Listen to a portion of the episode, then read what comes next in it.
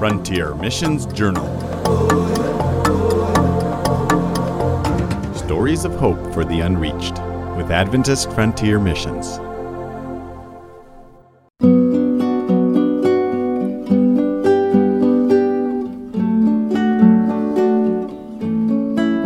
Aaron Jonas and his family are serving the U people of Central Asia.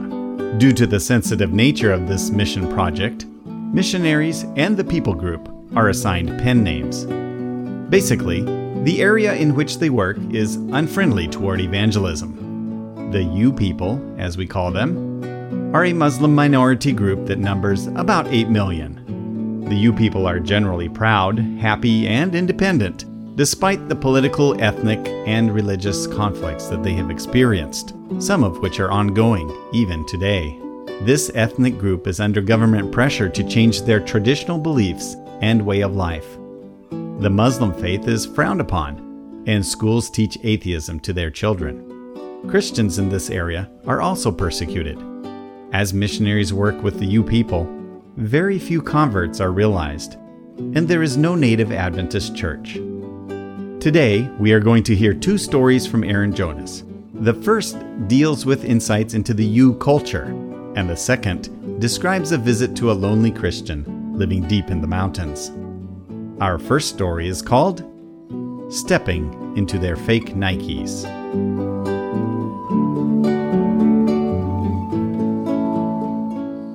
Hello, I would like you to do a little experiment with me today.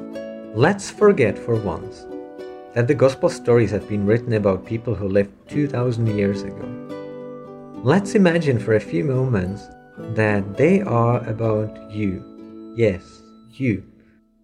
I will now read from the Gospel of Mark, chapter 10, verses 17 to 22. And as I read, please do your best and try to imagine that you are the man who approached Jesus on that day.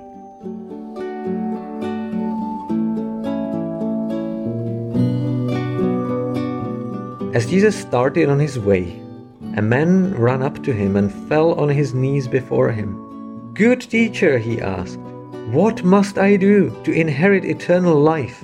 Why do you call me good? Jesus answered. No one is good except God alone.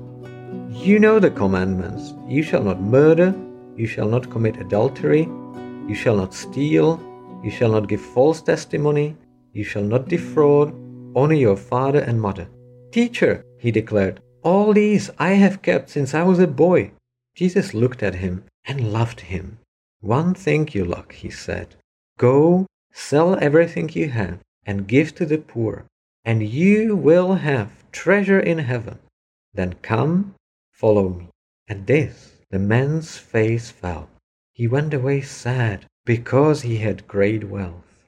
Now, it's most likely that a lot of the things about the young man don't sound like you, but just imagine that you are meeting face to face with Jesus Christ. And as you pour your heart before him, you hear from his mouth this demand Go, sell all that you have, and give it to the poor. If you honestly try to put yourself into that man's shoes, chances are that you will agree with me. It is one thing to believe in the Bible and say that all it teaches is true, yet it is another thing to put your life in line with it. What was at stake for this man, or for that matter for you, since you have identified with him for now? Does it sound really hard what Jesus is asking of him? When you think about it, it was nothing more than earthly possessions. He wasn't asked to leave his father, mother, his wife or child, his health and life. None of those were in question. And most of all, to make it easier, he got a direct assurance by Jesus you will have treasure in heaven. So, was it easy or was it hard? Be honest. So, if you have processed this in your head and made up your mind, you can now step out of this young man's comfortable leather shoes and put your feet instead into the fake Nike trainers of a U Muslim. That would be one of the people our family has been living among for some time. So try now to step into his fake Nikes, as I said, of a U Muslim who is asked to accept Jesus as the Son of God. Are you ready to do that? So I will take you through your story.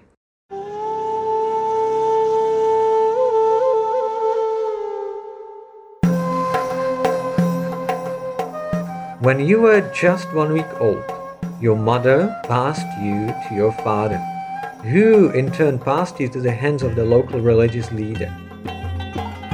He whispered a prayer into your ear, and facing Mecca, he said, Your name is. Now you can add your name, maybe it would be Aisha or Abdullah. Your God is Allah. Your religion is Islam. Your book is the Quran. Your prophet is Muhammad, peace be upon him. Now, from that moment on, you have become a Muslim. And you have no longer any choice over your religion for the rest of your life. Further along the way, you have been taught to obey your seniors without complaining when they are right and when they are wrong. But actually, who are you to say that they are wrong? So they are always right, right? You also know the price of disobedience. The shame which it brings not only to yourself but to your whole family. Shame needs to be avoided at all costs. And if it can't be avoided, it has to be eradicated. So if you are now this you person who decides to call Jesus his savior, you can find yourself an outcast from your family and from your town, the subject of rumors which seem to travel at supersonic speed. Can you face the anger of your father, your mother, and your siblings, the anger of your own people, and that of total strangers? Can you? Well, if you do, that's the easy part. But by accepting Jesus as your Savior and as the Son of God, you don't only have your father and mother and your tallest classmates to be afraid of. Because if you are a you Muslim and you accepted Jesus, you have God Himself to answer to. And as you were taught and taught again since you were little, to say that God has a son is the worst possible blasphemy, the essence of paganism, the most direct way into eternity in hell. In fact, saying God has a son is the only sin in the whole world which we have been taught God cannot forgive. Do you still have the guts to believe and pursue your belief?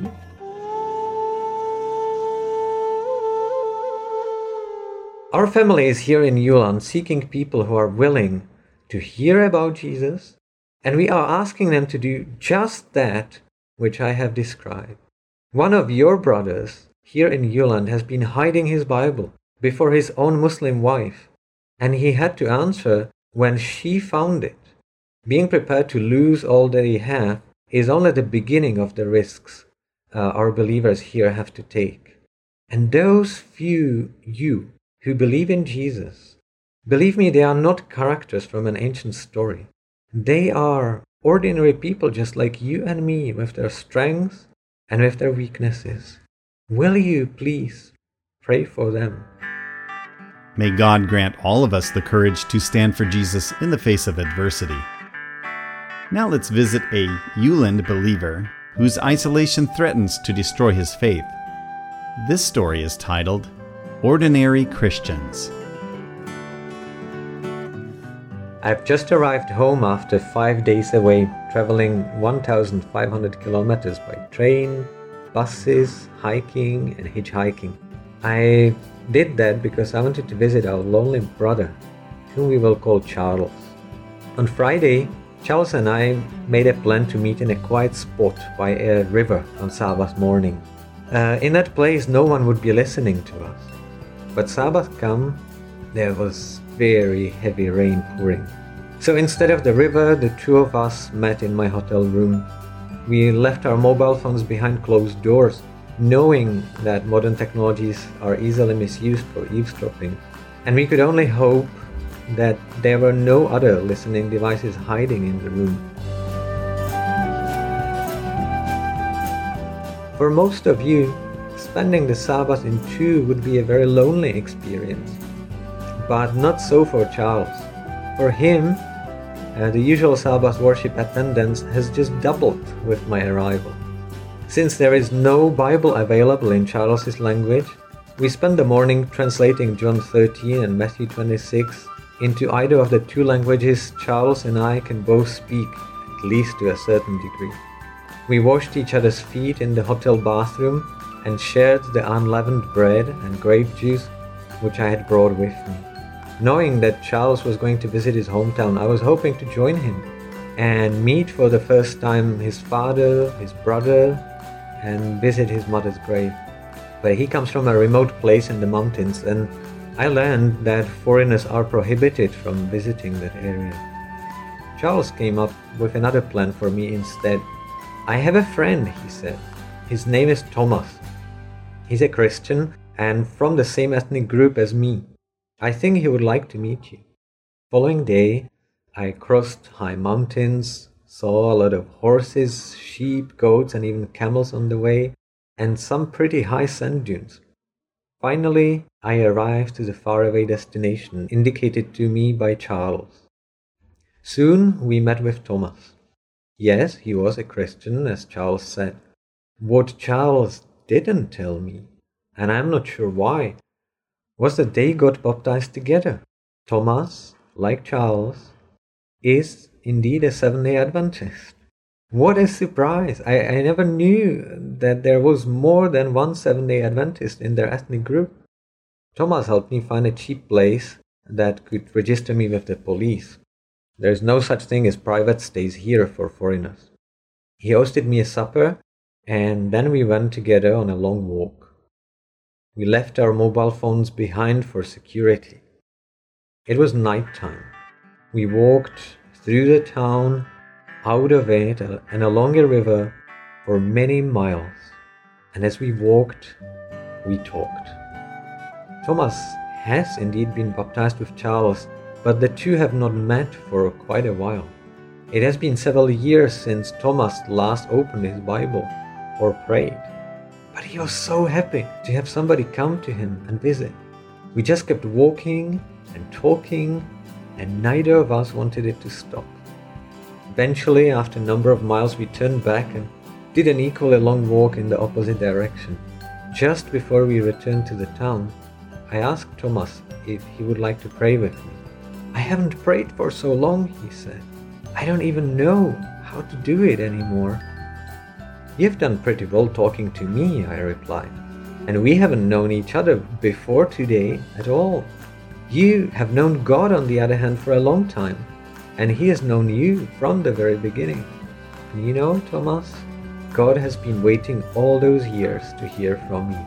Thomas agreed, and his prayer was one of the most beautiful ones I've ever heard. It was a slow one, but there were no meaningless phrases. Every word carried a weight, and the whole experience felt like Thomas and God gave each other a great hug.